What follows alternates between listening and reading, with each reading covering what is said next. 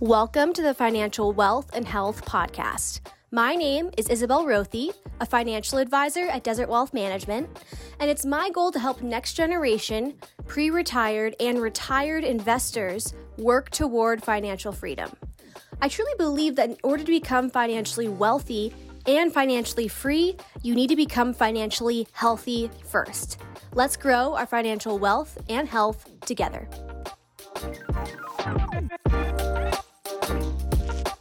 In this week's podcast episode, I'm interviewing Ryan King, a commercial hardware specialist from Christensen Computer Company. I met Ryan through my local Chamber of Commerce networking group, and he would always share great advice about cybersecurity and virtual private networks and password security. And I wanted to interview him on the Financial Wealth and Health podcast to share his information with you all. As a brief overview about Ryan, he and a friend started a computer company in the mid 1990s. They built and sold home and office computers, and Ryan shares this was a pretty cool time in the history of computer technology. Almost everything that we take for granted today was just the beginning. The home computer had only been a reality for a few years, and many people were seeking out their first home computer. Ryan did that until the early 2000s, and then he switched his focus to support services, providing server and network support for small businesses. In 2009 to 2010, Ryan was contracted to work for American Express. The team he worked on provided all desk side support services for the Salt Lake City campus, which was about 3,000 employees. Since 2013, Ryan has worked for the Christensen Computer Company, where he provides managed support services for small businesses and residential customers. Christensen Computer Company also develops software, and Ryan provides setup and support for some of their software modules to customers around the country. The interview with Ryan was a very good one, sharing great cybersecurity, virtual private network, and password security tips. And I hope you all enjoy the podcast episode today. Hi, Ryan. Thank you so much for taking time today for me to interview you on the Financial Wealth and Health podcast. I think all of your information is really going to help a lot of listeners. Well, thank you for having me. I'm, I'm delighted to be here. Yeah. And for any of the listeners here, like I said in the intro, Ryan and I know each other from the Chamber of Commerce in Fountain Hills. We're in the same networking group. And after learning so much about what Ryan does and his expertise, I really wanted him to share this with the podcast listeners to spread the word. So we're going to be talking a lot about cybersecurity. We're going to be chatting about password management, VPNs, cookies and cache, all those fun topics. Uh, but Ryan, before we dive in, I wanted to ask first so the listeners can get to know you better. What's your life story and your background in the computer industry?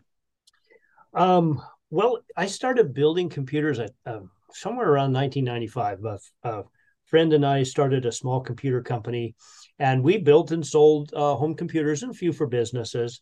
Um, and at one point in time, we had a couple of outlets, uh, a couple of retail outlets. Um, in the early 2000s, like that, that business was not kind of the same market it had been in the 90s. It was much tougher. Mm-hmm. Um, the big the big uh, computer sellers they they kind of come down in price and kind of made it a lot different market and um, so i moved uh, my services more to uh, support so i would i would i started to su- support small and medium sized businesses, uh, places like uh, uh, attorneys' offices and accounting offices. And I spent probably most of my time after that uh, supporting those kinds of offices. I did spend uh, a year at American Express, and that was a lot of fun. That's a really big environment. So if you're mm-hmm. used to mm-hmm. going into small businesses with, you know, half a dozen or a dozen people in it, and then all of a sudden you show up to work and it's like a small city. It's like three thousand people come and go oh from gosh. that building every day, right? So it's like a little small city with its own infrastructure. So that was kind of fun. For the past ten years, I've made my living working here in Fountain Hills uh, for CCC Christensen Computer Company. Great. Thank you for sharing it. It sounds like, you know, you've had a long history of computers. And as we kind of go off into some of our other topics for today, I first wanted to dive into any advice that you have for both the older generation and the younger generation, especially when it comes to cybersecurity specifically. That's a really good question because ever increasingly, you know, our our information and our data is out there. Mm-hmm. Um, and one of the things that is a real tell when I when I visit with some of my new older you know my older customers that are new they're first time customers to us And uh, one of the things that's really common for them to say is, I don't have any of that stuff. I don't have any accounts. I don't have anything important on my computer. Um, and so I'll ask them, I'll say, well, do you have like any financial accounts? And of course, you know, they do because most of them are retired and, mm-hmm. and they mm-hmm. have, you know, some some sort of, you know, financial arrangements for that. Um, and some of it sometimes that's substantive, you know, and uh and then I'll say, okay, well, do you have any doc do you communicate with your doctor you know online do you do, mm-hmm. oh yeah well you know how about a pharmacy and do you do anything with amazon oh yeah all the time you know mm-hmm. look at mm-hmm. all the amazon boxes and pretty soon it's like oh my gosh i really have this this uh, very notable it maybe better than average uh, profile and these are people that don't think they have any uh, mm-hmm. uh, profile out there in the digital world okay so i i think in number one is to just kind of recognize that we all do that now. Uh, yep. As much as you know, maybe we shy away from some areas of it. We all have that information. We've all bought things from Amazon. We've all bought things from you know other sellers. We yep. all schedule our doctor appointments that way. So I think recognizing that and recognizing the need to take uh, at least basic precautions because of that. Um, I think especially with the older uh, generation and and it's kind of interesting because with the with the younger generation, it's it's about non PC use. So a lot of us in business we use PCs, but a lot of people they don't have home PCs anymore mm-hmm. because 95% of everything that they've ever wanted to do they can do on a tablet or a, or a smartphone. Yep. By Amazon, they can schedule appointments, they can put their kids in soccer class, whatever they need to do, they can do that from a smartphone or a, or a, or a tablet. So um, there's kind of this um, this floating thing out there is like, well, I, I don't know if I uh, if any of this applies to me, but it yeah. does, right? Because they're all thinking of this as I don't have any of this personal information. And then when you kind of break it down for them, they realize that they have a pretty good footprint already of, of digital information.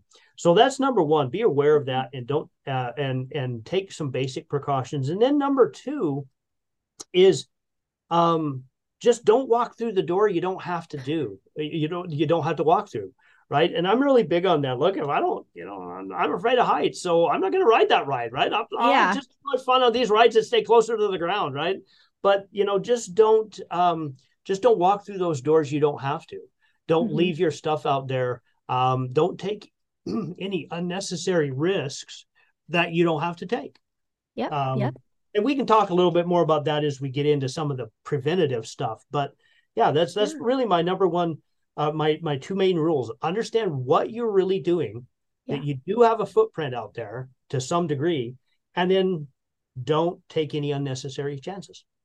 Exactly, and and one thing that I think sometimes the younger generation forgets about is if you make a phone call you to schedule an appointment or to talk with someone that you know there's less data so to speak exposed online so sometimes a, a, phone call if you can make a phone call sometimes that's that's easier than going back and forth online to you know just call the place to make an appointment so i think sometimes uh, we forget that as well but i also wanted to talk about some of those uh, common sense tools that you you mentioned when you host workshops or talk with people kind of about firewalls vpns uh, two factor authentication. I know these are all very popular, and sometimes we get so confused on what is what. Can you explain some of those uh, different topics for us? Ab- absolutely. Um, so they all kind of work together for security, but they have a little bit different purpose. So I, I think one of the things you mentioned was two factor authentication. Mm-hmm.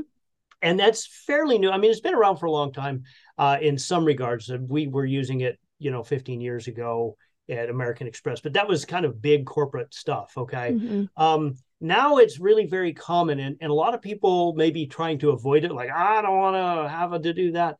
It what two factor authentication is is it requires when you log into an account, and for example, we'll just say it's your bank account. Mm-hmm. When you log into your bank account online, they're going to require a username. Okay, that you know whatever your name is, and a lot of times that's our email.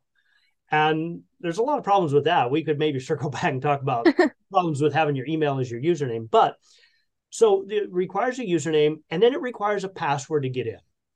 Okay, well, we've been used to that for the last 40 years. Every account has a username and a password. But so a lot of places are now saying, look, we want you to use this second key, the second code to get in.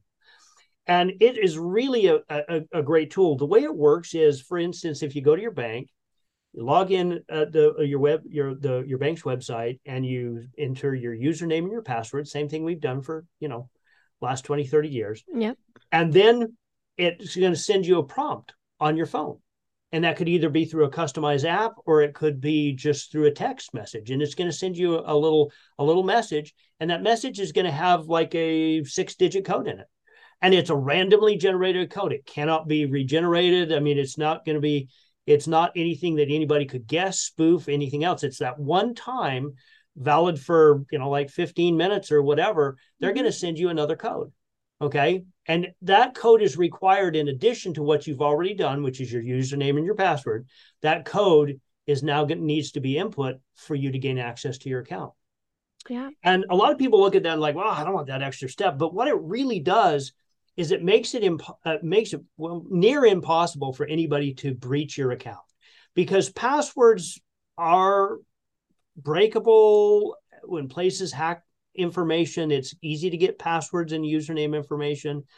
But this randomly generated code, one time use, it's good for 15 minutes. The next time, literally, if I logged in and out and in and out and in and out 10 times in 10 minutes, they'd send me 10 separate codes. That's and happened to me before.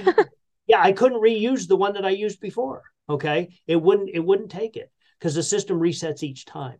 So dual factor authentication or two factor authentication is really great. And I encourage people to use that. If you have any accounts that are asking for that, that require that, don't shy away from it.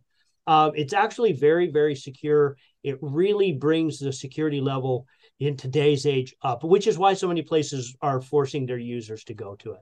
It's not yeah. that difficult. You just have everybody carries their smartphone. You get a little ding on your phone it's like seconds and you get that little ding and it's like oh okay that's the code and i'll put in my secondary code and then you're in you're into your account. Is this similar to where you, when you sign on to some websites that's the reCAPTCHA type of imaging where they say select the images that have traffic light or motorcycle then you have to go in and select a couple different images?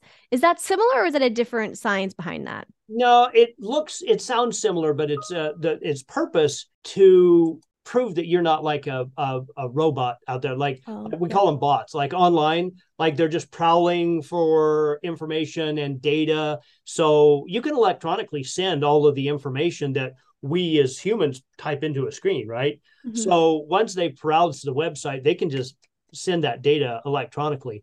And so what that CAPTCHA does is it allows, and it is used for security to a degree because mm-hmm. it's stopping bot activity yeah. It's stopping people from saying, "Hey, uh, we don't know if you're really a person that you've that you've missed your password, you've mistyped your password the last three times. We don't know if you're human anymore, okay, or if you're just a bot out there trying to hack our system. So we're going to float, uh, you know, flip this captcha up, and we're going to make sure that you have to pick the right pictures before we let you go through it. And there's no way a bot could do that. Yeah, they can't so see the interface, so you as the human has to see the interface and pick the selected things which that's good that that's extra security as well just to make sure no one's trying to hack into your account. Um, and and while we are though on the topic of password security so many people have different opinions on if you should have one main password or a different password for each login. And if you have a different password how do you remember it all? So can we just chat about password security and your top tips for good password security for both older and younger generations yeah. So, uh, password. Don't use the word password. That's my number one tip. Um, you uh, don't use common words like football. You know, a lot of times people will be like, "Oh, football. Oh, you should have some numbers in there." Okay, football one or football one, two, three. You know, um, these are very bad, bad passwords. Um, when the number one thing to remember about passwords and complexity and security is it's not about somebody guessing your password. And that's kind of the what sticks in the older generation like myself because we grew up on those uh, you know those uh, private detective and those spy movies and they're all in there trying to guess the person's password, you know.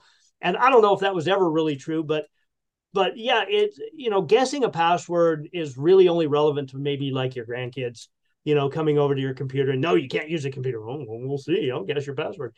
Um, but it's not about that. It's it's about um, entities, very bad people using very powerful computers to try to hack into uh, these places like Amazon, Apple, all these online places where our data is stored. So, you know, these people that think they don't have a pr- footprint, a very big digital footprint, like we talked about um, at the beginning, they do, and it's all over the place. It's in, in on servers all over the world. Okay, because Microsoft, Apple, their banking accounts, their other places that they go to, they store this this data uh, in great big server uh, farms and, and, server complexes all over the world. Wow. And so um, these these bad people, these these hackers, okay, that's where they're trying to break in at, and they're they're not guessing. They're using very sophisticated al- algorithms, uh, and that to try to just uh, try all the, all the alternatives, all the possible combinations, and mm-hmm. and so. Um, it we don't want these very simple passwords because it's not about somebody guessing how to get into your computer or your iphone anymore we mm-hmm. need to have some complexity um, so you don't use common words we want to have um, at least eight characters usually the the kind of the more uh, the, the, today they're saying like 12 minimum of 12 uh, yeah. characters for a password well why because uh, just mathematically that's that much harder to mm-hmm. the combinations between eight characters and 12 characters is mathematically that much harder to uh to to break okay even for a supercomputer it's that much harder um mm-hmm. so that's why we have the length in there we have that minimum 10 12 characters that we see a lot of places now we're requiring um and then they want a lot of complexity uh, upper and lower case uh, values. And um and then special characters you know put an exclamation mark or a or a hashtag you know pound sign in there. Um, and, and, they want all of those things in there because of complexity. Mm-hmm. the so they don't just let you put common words or it's not good to put common words and even common words with just like a number behind it. Because again that's the first thing that the the the uh, the hackers algorithms are going to try they're going to try football, Dave, Betty, Sally. They're going to try all of these words with combination numbers and and we think about it's not some guy just hacking them in there. Okay, it's it's supercomputers that are doing all of these comb- possible combinations in in fractions of a second. So the complexity is really important. Yeah, and and I know we, we've talked about in the past password generate generators, which can be uh, I know younger generations sometimes more more techie generations can understand how to use those and and all that which is great going forward. But perhaps for maybe an older generation or someone who is a little too overwhelmed with password generators what is a good method to come up with a complex password for every login that you can remember well, that's a really good question. Um, and and the password generators are, are, great. There's nothing wrong with them at all. Um, the problem, and because they generate randomly, you know, yeah. hey, hey, I need a password. How many characters you want it? Blah blah blah, and then to spit you out a great password. Okay, um, but they are really complex and hard to remember because it's going to mm-hmm. be an uppercase A and a lowercase Z, and it's going to have some numbers, special characters, and there's no rhyme or reason or order, and it's going to be 24 characters long, and it's it's going to be ultra secure. It's going to be uncrackable, but it's going to be impossible for you to remember what that is and put it in there. Mm-hmm. So it works good if you're using like a digital uh, type of mechanism to store your um, passwords, like a digital keychain or whatever that that yeah. you might have that stores passwords for you. Um, which I'm not a big fan of, but again, they're as good as the security for the company that provides it. Mm-hmm. Um, but I like instead of things like that, my, my best recommendation is a password phrase. Mm-hmm. So mm. typically, what happens is if we are able to string three or four words together. Words spelled normally, okay. Uh, three or, or yeah, four or five even is better. Uh, depends on how long the word is, and just string them together. And these are just random words that don't have any real meaning per se. It's not like a like I love Monday Night Football. Okay, uh, you know somebody's probably tried that, and initially it probably was a pretty good password, but yeah. um, so if if they're just randomly strung together words or sometimes something that means only something you would ever recognize like yeah. you have a favorite restaurant and you have a favorite dish at that restaurant then you could create a password phrase that says, I love, you know, Benny's drive-in super burger or whatever. Mm-hmm. And that sounds like it's really long because it is. Okay? Yeah. But it's it's uncrackable because of its length. And it's uh and if especially if you throw, you know, a couple of numbers or something in there, mm-hmm. it, it's uncrackable and it's fairly easy for you to remember because you like Benny's and you like their super burger, right? Yeah. So if you can make these password phrases, that's um, a lot a lot easier to remember, but they're still very complex and very uh, hard to break. Thank you for, for sharing that. And would you encourage people to have a different password for every login? Some people have different opinions on that. What do you think as far as security goes? Yes, that's uh-huh. really important. Um, I mean, the, the most secure would be a completely different, randomly generated password for everything.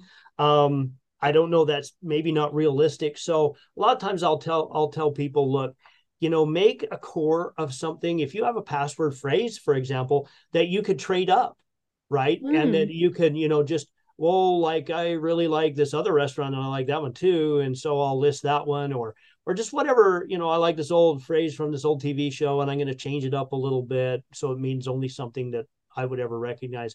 It's not a put together sentence or it's not a put together phrase, common, commonly used phrase. That's and good, um, yeah. And if you change that up, if you have a kind of a core of what you like, and you can change that up, then that helps you to understand why we would do that is the most important. And that's because um, your data is out there, like I mentioned earlier, and it's all over. It's all over the world. And so if you happen to uh, get hacked, if like the place, whatever, gets compromised, and we see mm-hmm. it all mm-hmm. the time, you know, yeah. and maybe your data wasn't there, maybe it was, maybe your data's there, and you don't even do business with those people, right? Because that's how that's the world we live in. Your data is mm-hmm. shared all the way around. Uh, you know, oh well, they're a subsidiary of a company that you do do business with. So hey, I've never bought anybody for anything from them, but your data was compromised because they're a subsidiary of the mother company which you do do business with okay so sadly that's the world that we live in and if your account information is compromised now they have it so that's out there forever and we mentioned earlier on like uh, usernames and passwords we still require those but nine times out of ten the username is your email and that's kind of something that's come on in the last 10 years that every place just username has to be your email Mm-hmm. And what's really bad about that is your email is a unique identifier, right? Because it's you. You're, mm-hmm. There's only one of those emails anywhere in the world.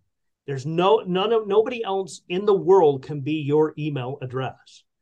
And so it's a unique identifier. And when one component of the equation, username and password, is a unique identifier, now they know you. Now they yeah. have so if they've come, if if if they've breached someplace and retrieved your information, now they already have one half of the equation, your username. Okay. Yeah. And if they've got your password, then all they have to do is try that every place else. Because wow. if it's the same password, then it's going to work wherever you happen to use that username, which is your email, and that password. So it is important, and that data is out there forever. So yeah. it's not like, oh, well, they just got it and now it's going to magically disappear. No, it's out there and they circulate that on the dark web and it's out there forever and ever for hackers to come and get. So uh, that's why having changing them frequently, mm-hmm. okay, and having mixing them up a little bit, uh, changing them for every for different accounts is important, so that if they break one, they don't break them uh, for everything. How often would you recommend someone to change their password? Usually every 90 days is reasonable. Okay. It depends yeah. on how how big your footprint is. Uh, mm-hmm. You know, in the corporate world, uh, like I'm a systems administrator here for our internal operations, and we set our operations about 90 days. You know, okay. yeah, but where it's common 90 to or 30 to 90, you can go out to 180 but most of the time it's right around 90 days is a good it's good to know. Just put on your calendar your password reset day and you just reset them all. so when you mentioned that online storage isn't your favorite, I think some people want to write them down in a password book. Is that safe? Some people think it is, some not. What are your opinions on storage? One of the most se- secure ways to store all these passwords. it really is a good question. And again, I'm old school. I'm old. Okay. So I'm old school. Um, but I, I think that a lot of times we, um, there's there's pos there's pluses and minuses to to both sides of it. Okay, mm-hmm. uh, really, if you store it electronically, that's great. But then if that can be broken, then they have all of that information. Yeah. So. Uh, and and another thing that a lot of times people overlook is like, oh, if my website just remembers where where I'm supposed to go, if my Amazon account just keeps me logged in, or my bank just keeps me logged in, well, if anybody is able to gain access to your computer, then they have that automatically. Mm-hmm. So if they have uh, through malicious software or just the grandkids came over and gained access to your account. You know now they that's already open for them because all they have to do is click on the website which you've probably you know put in your favorites or auto you know to auto load anyway. Okay. And and now they're just they're right there accessing you know yeah. information. Um so I, I don't really like the electronic means, but it doesn't necessarily mean that they're bad or that they don't have a ha, have a you know a, a decent role to play. Mm-hmm. Um, when it comes to writing them down, everybody thinks that that's really taboo, um, and in some ways it is. Over the years, I can't tell you how many times I'd go into a small office and it's just like yeah i mean it's like i'm just the the managed service provider right so i'm not there all the time and I would roll in and I'd say, okay, well, we got this problem. You guys are having this issue, whatever you complained about. And I'd be like, okay, so where's the administrative account information? And they're like, oh, it's just right there on a sticky note, you know, on, on the server. And I'm like, oh, really? Okay, great. Um, or you go sit down at somebody's PC and you'd ask them, what, what's your uh, username and password so I can get in and start working on your the problem, right? And they're like, well, there it is, just right there on my on oh my gosh, taped st- or sticky note right there on the monitor, and it looks, I mean, it's literally taped on. It's not just the sticky note stuff anymore. They've permanently taped it on there. It's probably been there for you know years. Okay, yeah. um, so that kind of writing it down is obviously is very bad. That's horrible, right? We would never want to do that. Never want to share your passwords or have your passwords visible to anyone Mm-hmm. However, you know, writing them in a little black book, you know, a little password book isn't that bad of a bad of way to do it if you if that works for you. Um, mm-hmm. obviously, you know, if you lose the book or the book becomes compromised, you know, the, the notebook, whatever, then that could be a bad thing. But the chances of somebody recovering a randomly, uh, you know, written little tablet stuck yeah. in your sock drawer, you know, mm-hmm. is is probably less likely than you know some cyber attack. So yeah. Um, but people that like that option, one thing that I do recommend is just be a little bit more discreet about it. Like if you're yeah. going to write it down, you can safely write it in like a single location like that.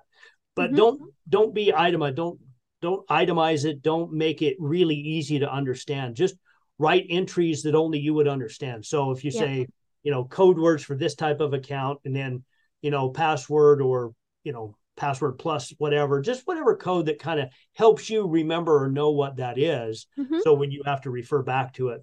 But somebody that might randomly come across the book wouldn't know what that means. That's good. That's a good tip kind of the in between if people aren't comfortable with the online generators having a small book like that um, just to carry around that that's good Thank you for sharing that. Not lots of them. Don't carry it around in your purse. Just, no. just, just, just one. At your office or some. Yeah. Yep. Uh, thank you for kind of sharing about the whole password topic because it's there's more and more online accounts these days. Everyone's making more online shopping accounts or online subscription accounts. So knowing proper password management is so important. And I do want to tra- transition on to VPNs, virtual private networks, these could be really complex to understand. So if you want to share just in the simplest way what it is and when to know if you need one and how to use one. Well, that's a great, great topic. VPN stands for Virtual Private Network. Um, and the industry, you know, like my job has been using that kind of stuff for for years, and mm-hmm. we've used it to connect offices together. So if you have five offices in the same city, okay, or even across the country, but you need to share data um, back and forth uh, to the same server. um, and we did this a lot before cloud, right? Mm-hmm. Because now now servers are kind of all in the cloud, so they're all in a centralized location, hosted by by a, a you know company, Microsoft or whoever. Um, but back in the day, you had your own servers in your facility, and so we a VPN w- we would make an encrypted private connection between the offices using encryption. We would call it a VPN tunnel, and using uh, special, you know, hard to break, really impossible to break encryption and algorithms, we would make this VPN tunnel between the offices using the internet. And then the office community were able to communicate back and forth as if they were on the same network. Okay. So uh, the offices in San Diego and the offices in, you know, Utah and the offices in, you know, Kansas, and they were all able to talk uh, to the same server and use the same resources um, as if they were all on the same network because in, in in essence they were. They had mm-hmm. a virtual private connection using secure um, uh, encryption to connect those offices uh, to do that. Okay. In the modern in, in the last few years what we've had uh, kind of um, uh, surface is personal vpns okay mm. and that's really kind of what i think you want to talk about yeah. here private VPNs, personal VPNs. Hey, look, what? How do I protect myself when I'm just using my cell phone? Okay. Yep. And they really work the same way. So you subscribe to a personal VPN provider, okay? And basically, what they're selling you is an encryption, an encrypted connection to their servers.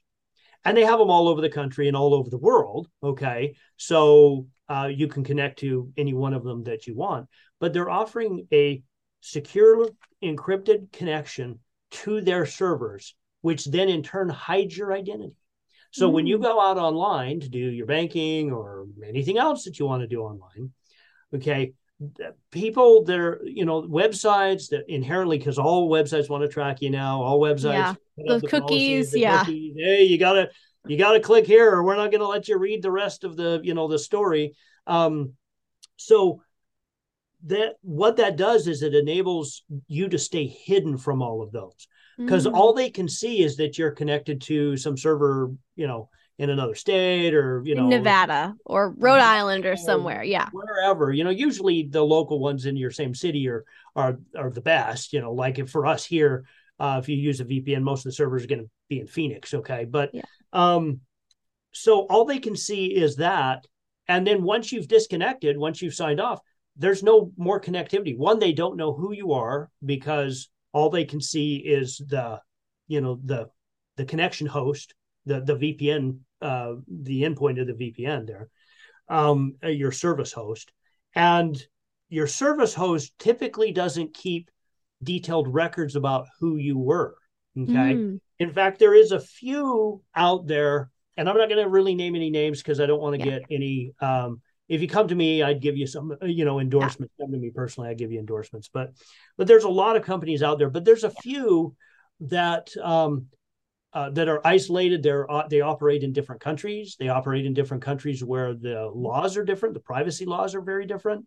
And a lot of these companies they don't use any logging. In fact, so if um, if government entities came to them and say, "Hey, we demand that you um, show tell us you know who this connector is all the time that comes out there they'd just say sorry can't tell you because okay. we don't log any of that information. We can't oh. we couldn't tell you even if we wanted to. Even if you could somehow compel us to we couldn't tell you because we don't log mm-hmm. that information. The second that they sign off it's gone.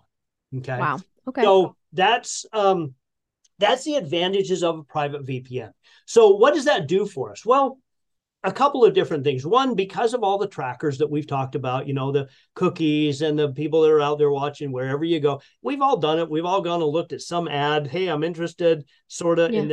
and then the next three weeks, you're just getting the same kind of ads. It's just like, yeah. I, I, wasn't even on that website. How did I get that ad? Right. Because mm-hmm. it, it's, it's all connected. Um, so it does, it protects you a lot from that kind of stuff from people that are um, you know trying to identify you for malicious reasons or just advertising reasons. So when it comes to virtual private networks and when to use it, I always hear people say, "Oh, make sure to use it when you're going to a coffee shop or an airport." And then some people don't know if that actually protects your data or just protects the connection. So when to use a VPN? Do you use it all the time? And if not all the time, what public areas should you use it at? Well, if you have one, I would recommend that you use it everywhere. Uh, okay. I when I'm at home, I use one in my house. I'm I mean I'm on my home Wi-Fi. Okay. Um, but so because the VPN, it, like we've discussed, it protects you in a couple of different ways. Because nobody can monitor or really know who you are or track you, um, uh, you know, at least not in the same capacity. Um, then it protects you in that regard. So it, it gives you that really much more significant level of autonomy while, while you're out there mm-hmm. online and, and a private online presence. So really, that's a motivation to use it anywhere. Now, what's the other thing that it can do? Well, when you're and, and free Wi-Fi has been around for you know yeah. a couple of decades now, uh, right? So started in the coffee shops, and now you can go just about anywhere. McDonald's has had you know free Wi-Fi for uh, a long, long time, so you can just walk, you know, go in there and and uh, and use their Wi-Fi. Um, so the the problem with that is that everybody that connects to that Wi-Fi can technically see all the other devices. Okay. Uh, and, and a lot of them are just open, right? Like we don't have a password because we want to make it easy, or yeah. there's the password on the wall, you know, so yeah. that people can just, you know, log in. And so it there's no there's nothing that prevents the guy from walking in, finding mm-hmm. out what it is, then go sits in his car and just monitors all day and runs his algorithms to try to crack everybody's information that there's on there. So so you're on that network, which makes you vulnerable. Mm-hmm. But if you're using your VPN, you're the from your device to the other VPN's endpoint, which is server crosstown or whatever, okay, is fully encrypted. So now none of the information that you're pulling back and forth from the internet on your device is visible to that guy sitting in the parking lot trying to get uh, information from everybody's device. Okay. Good to know. So yeah. It, it is it is good to use them really everywhere, but for um, for kind of maybe different reasons especially people who travel too and a lot of people are working remotely now so you kind of work from anywhere so that is so important and a lot of vpns are just you know subscriptions are not super expensive so definitely worth it to have that extra layer of security five to ten dollars a month is the average cost for oh perfect. And then the other thing to think about too is um, you know a lot of our uh, a lot of our service data plans now are uh, unlimited right uh, look, I, am I'm, I'm like we've already said several times. I'm old, so I remember when my first cell phone was like a, looked like a well they called them a brick phone for a reason, right? My dad had like that brick, okay, with a little antenna on the top. Um, and it was very expensive to use back then. You you got charged for by the minute, and it was, and this wasn't even data. This was just phone calls, right? And oh you got gosh. charged by the minute, and it was kind of pricey. I mean, you could pay thirty five, you know, forty five cents a minute wow. you know, to, to talk on those phones. And so, um, you know, now we don't even think about that because there isn't a phone plan around. It's not like not unlimited, you know, for yeah. talking and texting and all of that stuff. Um, so the data is the big thing. The electronic data is the big thing that they they they want to charge you for. But even that is becoming increasingly unlimited for a reasonable price. Yeah, and, and that's really good. It's good in a lot of ways because one, you don't have to use that coffee Wi-Fi uh, that, that coffee shop's Wi-Fi anymore, mm-hmm. right? You don't put it on their Wi-Fi; you just leave it on your broadband network. Yeah, it's unlimited, and so you don't mm-hmm. have to rely on their their their network to worry about you know whether or not you're um, you want to go out on the internet. Plus, it's really cool if you, you take it like me everywhere and you watch the football games. Hey, my wife wants to go to dinner. Oh, honey, I want to watch the football game. I just bring the iPad. That's okay. Just we'll bring go the iPad. Want, you know, I want to go to the I want to go to the place that has the bar and I can watch the football game. And she's like, No, I don't want to go over here. okay, just bring the iPad. It doesn't matter wherever we go because I'll just you know. I'll have my broadband network. yeah, so the the un, uh, the uh, unlimited plans are a lot more affordable and they have that advantage that you really don't have to use those coffee shop Wi-Fi's anymore just good. Yeah, so good options, VPN or broadband network. And and I know we mentioned cookies and whatnot. Can you mention cache too? Because those always go hand in hand, and it's kind of at least sometimes for me before I learned all this, it was confusing to know the difference. So what is cache and cookies combined? Uh, well, well, cookies is is a in its simplest term, is just a little piece of software that uh, your system uses to to be able to identify where it's been and and help it navigate. Some of them are just uh, normal. We've been using them for years, you know, uh, mm-hmm. so that it could be able to navigate and get back to the website uh, faster and easier as you click from you know pages to page. Um, some some of them though are uh, again ever increasingly designed for tracking, mm-hmm. and so that's uh, that's why when you go on to these disclaimers, uh, I don't know if those are really accurate or not, but you know they say, hey, p- choose your cookie function, and they'll say, okay, these are required just to make our website work. Okay, and that's common. We've been doing that for you know 20 years, and then it says, okay, but if you like, we'd really like it if you participated in our additional cookies that track and help us advertise to you. So it's basically it's a little piece of software that's on your system that's able to identify. When it go when you go to another website it goes hey i recognize that cookie and i'll be able to home in on whatever that tells me and mm-hmm. you know. Um so those are those are primarily cookies. Again not all bad. Uh, you don't have to go ah cookies. But yeah. again that's a, that's that we've had them for a long time. Cache is um in in the reference to cache is a reference to a lot of things uh, about a computer. Okay, your computer is always caching, and this is like C A C H uh, E, right? Cache, like a cache of, uh, like a vault. Okay, yeah. like a like a cache. So it's not cache like C A uh, uh C A S H. It's cache like I just won the, lo- the the the lottery. Like I just found the motherlode. Okay. Yeah. Huge cache of of uh, of valuable stuff. So that's exactly what it is. It's storing data. And throughout any computer's operation, there are numerous flow points where your system is caching data in between, okay. whether it comes off of the processor, whether it goes into the memory. There's always these bufferings where it's storing data that's commonly used so it can access it faster. So it doesn't have to go to the back to the origin point to get the data again. Okay. And that's been, again, that's computer operation been for 40, 50 years. Okay. Uh, we've been caching data. Um, in the world that we're all more familiar with is like web browsers. Well, mm-hmm. it's the mm-hmm. same concept. It your web browser caches uh, data so that it doesn't have to go to the source again, mm-hmm. uh, or at least as often. So when you go to the same web page over and over and over again, it will store a lot of that data in what's called your web cache. Okay, uh, and so by clearing that, you force the the web browser to go back out to the source and gather all of that information again. Um, cache isn't necessarily a bad thing. A lot of times people think, oh, I've got to clear the cache. Well, again, it just depends on how much data you want your web browser to store about where you've been. Mm-hmm. Okay. But it isn't a, a, bad thing. It helps your system navigate and go faster. So when you go to the online store that you're familiar with, it's able to get back there faster and navigate faster than having to start over again and recache mm-hmm. that data. Uh, the web's the you know the internet's much faster than it used to be.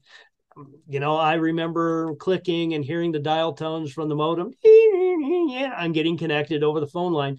Um, so obviously, it's much faster than that, but so is the data uh, is commensurate with that. So the amount of data coming across the internet to our devices is a lot more than what it used to be. So the system still use cache uh, to log some of that data, so it doesn't have to go back out to the website to gather it again. It can just load that web page or certain aspects of that web page for you without going all the way back to the website. Okay, that's very good to know. That's a very simple explanation of cache combined with that with cookies. So thank you for sharing that. I feel like understanding these topics more could help us feel a little more confident in the different security topics. And I do want to transition onto malware links. I think when people think of cybersecurity, this is one of the first things they think of. Let's chat about tips to steer clear of these malware links. And whatever you do, don't click the link. That's what I tell everyone. Just don't, as much as you want to click that link, just don't click the link. when in doubt, don't click. And, yeah. And, you know, we can laugh about it, but that is my number one rule. Yeah. And I'll tell every customer that comes in the door, when in doubt, just don't click the link. Look, yeah. it's not that it's not that big of a deal. You know, the the real your package is still going to show up. Mm-hmm. Okay, mm-hmm. all of this other stuff is is is going to happen. Um, so if if in doubt, just don't click the link. Yeah. Um, so and if someone sends, oh, sorry, I was just gonna say, Go if someone ever sends you an email and there's a link in it and you're suspicious, just give them a phone call and ask, "Did you send me this email? You know, was this you?" Absolutely, ab- absolutely. So you know, phishing we call that phishing um, with a ph instead of an f, but we call it phishing email, um, and it and it's uh, it's one of the real that and location identity uh, type of thing. Like they'll kind of try to hone that for something specific, like um, hey, we know that this guy belongs to or visits this all the time, so we're gonna kind of try to custom some of this phishing uh, emails over over in that uh, you know over that way. And remember, everybody's email is known. It's not like 30 years ago when hey, I had an email address and this is what it is, and only your friends really knew, right? Everybody in the world now knows what your email address is for Yeah. good. So you getting you know garbage emails is just part of having you know an online account. Yep. Um, so they go to a lot of trouble to send these emails out. Um, and I think one really fascinating part of it is people go, well, like, do people really fall for that? Sadly, they do, but there you have to remember it's a volume business. So they're sending these out by the tens of millions. Okay. Wow. So yeah, you know, statistically, only maybe less than a percent, less maybe even less than half a percent, you know, uh, fall for that kind of thing. But think about that. Think about that kind of return. So if you're blasting, you know, 10, 20 million uh, of these potential emails, so what if only one percent come back as as a hook, right? That's a that's a huge volume and that's a huge payoff Yeah. And this is all digital so it's not some guy just hacking away sending 10 million emails right these are all generated in seconds right Mhm. they Yeah. have to create a template which one i would say read the read the language because oftentimes you know just nobody speaks like that even your five year old grandkid does not talk that badly right if Yeah. english they know how to formulate a sentence and put a proper grammatical sentence together right so Mhm. sometimes just reading it you can tell that it's it's uh, it's a, a phony email. But other times they go to great lengths to just to uh, to try to persuade you. Uh, They'll even build websites that look like uh, UPS.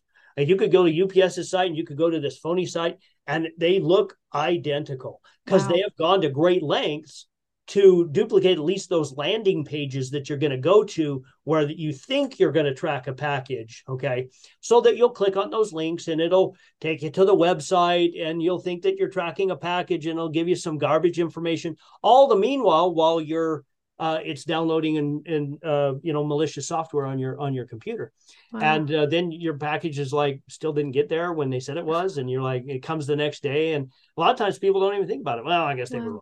You know the package got here tomorrow you know whatever wow. so Do firewalls uh it, let's just say you clicked a malware link, but you have a firewall on your computer or on your phone or a tablet. Does that protect even if you do click a link or how do firewalls and and malware combine together? So mal uh, firewalls and they do kind of work hand in hand. In fact, the, the modern firewall has um, has a subscription uh, type of tracking that that looks at data and its reputation before it ever even comes into Good. your device or your network. Okay, um, so they it, it's kind of a the next generation approach. We're going to kind of go ahead. We see a data request out there, and we already snuffed it because Mm. our reputation um you know uh, algorithm said that this is from a bad source and we're not even Yeah. gonna let it come into your network um in fact i'm just looking at my computer right now and just one of my malware notifications said hey we blocked this website coming in. Yeah. everything so. So Right. hey thank you you know. Um so it, it's good firewalls and and malware kind of do that uh, same thing. They act proactively. So if you um if you uh, are going to a website and and it says oh hey, we know that that's pretty bad reputation we're going to go ahead and close that off Mm. um, sometimes you can actually set uh, the devices or the the software to say just don't allow connectivity to these sites with this kind of reputation or these Mm. specific sites but even just in general they typically know where the real bad malware exists Good. and they try to they try to you know uh, proactively prevent those incoming or you're even sometimes you're outgoing. Um, a lot of the malware the modern malware does what we call active scanning and live scanning. So if you click on a file that it thinks is malicious it will basically shut that down. Okay? Um, that's uh, that's one of the most important things about having good not free uh, malware protection um, is is this active this this good active uh, proactive scanning. So if you happen to something does happen, you hey, let me start on that program, and it recognizes that that is uh, that is tied to uh, you know malicious uh, uh, coding. It will actually shut that down and won't let that take place on your computer. So it it it plays a very valuable role in that. But I have to remind everybody, it's very hard to stop the link clicks. Mm. So when you get that email or you go to websites that are kind of filled with these advertisements that you don't really know where they come up, I call them, uh, you know, heavily clickbaited, you know, yep. websites. And, hey, click here. There's like, I can't even tell what I'm really looking at because there's 15,000 things flashing in my, you know, around the screen. Yeah. Um, and, and so, you know, some of the, I mean, some sites are legitimate, you know, news sites and stuff, but a lot mm-hmm. of them are not, and they can lead you down a rabbit hole pretty quick. So, yeah, you know, kind of avoiding those uh, those websites or uh, avoiding opening the email because it's very difficult to stop that once you've clicked on it. Yep. Even and even if, yeah. Oh, I was going to say, even when people Google something, whenever I Google something, I try to click websites I, I know of, you know, news stories or, excuse me, news sources, different websites that have a common reputation, because it's good to look at those first when you're researching or Google searching rather than just a random blog that could have something on there. I do the same thing, and even if I'm like looking for uh, a new a new product or a new source of mm-hmm. of something for my customers, you know, I'll be looking and and so many of these companies, I mean, you don't know where they're from. So sometimes. I'll say, "Oh, hey, that looks like that could be an interesting." But if I don't recognize the company or I don't recognize anything about um, that particular, you know, uh, company or product. It's brand new to me. I, I might actually Google the company. Okay. Yeah. Just to find out, you know, where are they located? What's the kind of a reputation? Been in business since, you know, you know, 2005 or whatever. Uh, just so I get a look before I even go to their website. So we don't do that very often, but when you're in the middle of a Google search, I think that's actually a really good practice, uh, mm-hmm. Isabelle, is when you're in the middle of a Google search and you're looking for stuff that you may not know what it is, uh, just look real close, kind of try to weed through some of that. And if it looks like it might be, you know, goofy, just don't go there. Yep, exactly. Yeah, well, as we wrap up this interview, I wanted to ask if you have just a good idea of a monthly privacy routine checklist that people could follow to pursue cybersecurity safety. Of course, we chatted about, you know, trying to change your password every 90 to 180 days, but any other I, items they should add to their privacy routine and on their calendar to stay safe? I, I would I would say just routinely uh, be aware of all of your accounts. We all have accounts, as we talked about, and they're all over. And most of us, you know, people after they listen to this, they might go, "Oh my gosh, I really do have all these accounts." And a lot of times, maybe, and that's that's a good thing because if if if they do that, then uh, then we'll have you know open their eyes to the fact that they have a digital footprint that they didn't that they didn't think that they had. Mm-hmm. So I, I, think just on a re- on a regular basis, look at uh, the accounts that you have, mm-hmm. track them, and close the ones you don't need. You yeah. know, there's no reason to leave open digital accounts out there. If yeah. you are no longer going to use that, um, you know, that bank or that whatever, uh, it doesn't, you know, not necessarily closing the bank account, but if you're not going to do any online stuff with that store or anything anymore, you know, close those accounts. And that way it's one less password you got to keep updated and it's one less thing that you got to go through. So just kind of knowing what your footprint is and reviewing that on a regular basis so you can keep track of it and you don't have those surprises out there. Like, how did they, you know, when I was a good example of that in a non-digital world is I had uh, uh, years ago, and I mean, this is years ago, uh, but I had a checkbook stolen from me.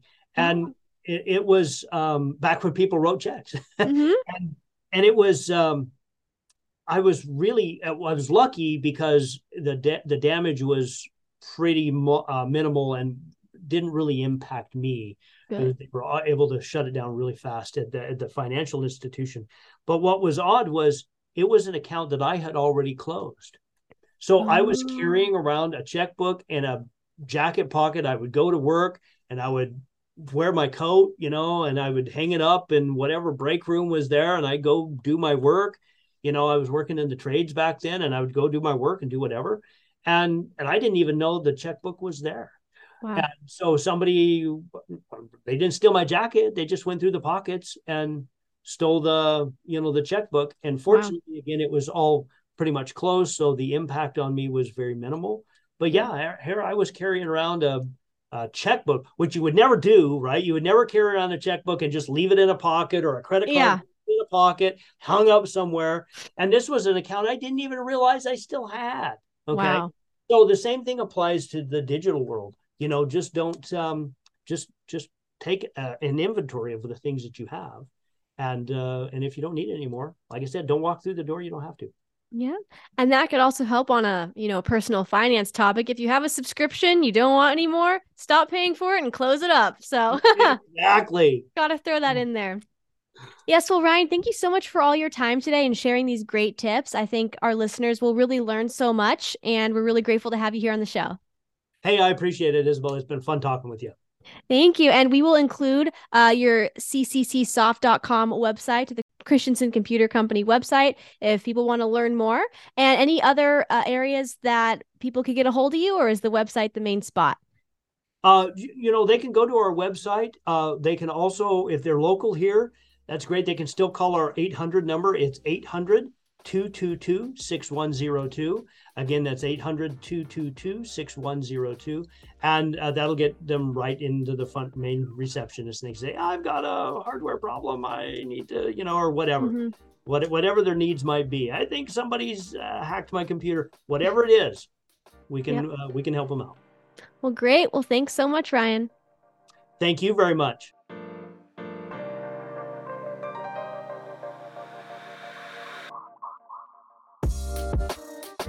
The opinions voiced in this show are for general information only and are not intended to provide specific advice or recommendations for any individual. To determine which strategies or investments may be suitable for you, consult the appropriate qualified professional prior to making a decision. All investing involves risk, including loss of principal.